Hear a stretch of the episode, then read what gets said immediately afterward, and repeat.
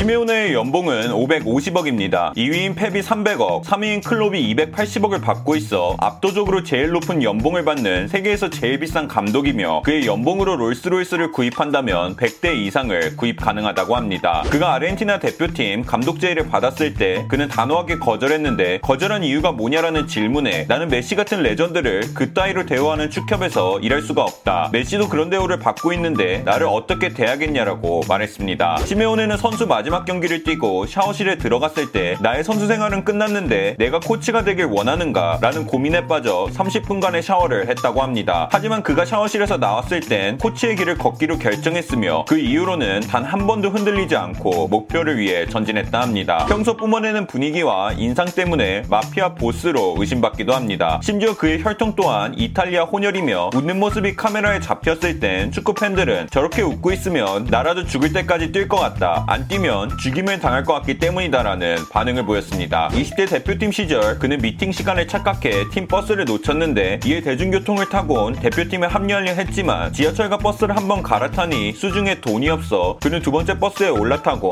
내 얼굴을 기억해라. 난 프로 선수가 될 거고 아르헨티나를 위해 뛸 선수가 될 거니 한 번만 버스를 태워달라고 부탁해 간신히 버스를 탈 수 있었으며 6km를 더 뛰고 나서야 훈련장에 도착했다 합니다. 시메오네의 축구 철학은 골을 먹지 않으면 팀은 지지 않고 대부분 실점은 페널티 지역에서 일어나기에 이 지역을 사수하기 위해서라면 최전방 공격수까지 수비에 가담시킨다고 합니다. 이 같은 철학 때문인지 그가 아틀레티코 감독으로 부임한 뒤 첫 377경기에서 200경기를 clean sheet로 기록하기도 했습니다. 시메오네는 어린 시절 꿈이 뭐냐는 질문에 체육 선생님이라 답했는데 사실 그의 꿈은 항상 축구 선수였다 합니다. 하지만 이러한 대답을 할 때면 모든 학생들이 비웃어 체육 선생님이라 대답하기 시작했다 합니다. 바르셀로나를 만난 아틀레티코 후반 51분에 토레스가 선제골을 넣는데 시메오네는 크게 기뻐하지 않는 모습을 보입니다. 이에 한 기자가 왜 당신은 토레스 골에 기뻐하지 않았냐? 라는 질문에 시메오네는 웃으며 벤치에 있던 메시가 몸을 푸는 걸 봤기 때문이라 답했으며 실제로 후반 15분 교체 투입된 메시는 역전골 득점 30분 만에 MOM에 선정됩니다. 그의 축구는 많은 활동량을 요구하기에 훈련 또한 혹독한 체력 훈련으로 진행되는데 하루는 날 잡고 14시간을 뛴 일화가 알려지기도 했으며 아틀레티코를 막 이적한 멘사는 첫 훈련부터 토한 것은 물론 수아레스도 꼬마에 도착하고 한 인터뷰에서 말로 들어 알고는 있었지만 이 정도일 줄은 몰랐다 라고 대답했습니다. 시메오네에겐 두 명의 부인으로부터 다섯 명의 자식이 있는데 첫 번째 부인과는 세 명의 아들, 두 번째 부인과는 두 명의 딸을 낳았습니다. 세 아들은 모두 축구 선수로 활동하고 있으며 두 딸은 아빠와 한 방송에 출연해 아틀레티코 응원가를 부르는 모습이 카메라에 잡혔는데 너무나도 귀여운 모습에 현지에서 화제가 되기도 했습니다. 그는 훌륭한 리더십을 통해 수많은 명언을 제조하기도 합니다. 대표적으로 복수를 하려고 하면 성공할 수 없다. 복수를 원한다는 건 이미 졌단 걸 전제하는 것인데 그것은 승리를 가져올 수 없으며 우리는 복수가 아닌 새로운 승부에서 승리할 것이다. 선수들의 어머니에게 감사함을 표하고 싶다. 그분들이 있었기에 난 훌륭한 선수들과 함께한다. 같은 어록들로 선수들의 마음을 흔들기도 했으며 트리피어는 꼬마 훈련엔 지각해도 벌금이 없지만 그 누구도 지각하지 않는다. 시메오네를 존경하기 때문이다. 라고 말할 정도로 감독 그 이상의 리더십을 보여준다 합니다.